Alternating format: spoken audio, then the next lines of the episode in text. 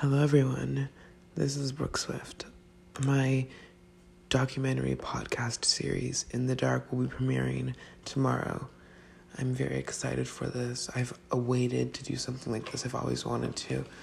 Um, I wanted to do this last year in a video style. I wanted to do this in a TV series way, but unfortunately, it was we were afraid it was going to cause way too much problems it was going to cause like a lot of stress among people because it was a very exposing kind of docu series, and I didn't really want to release it to be honest because I felt like it was too much and yeah. But now it's going to be the same thing but in a podcast form, and there will be language, there will be mental health warning or talk and just if you are under the age of 16, I would not advise you to listen to this podcast. Thank you.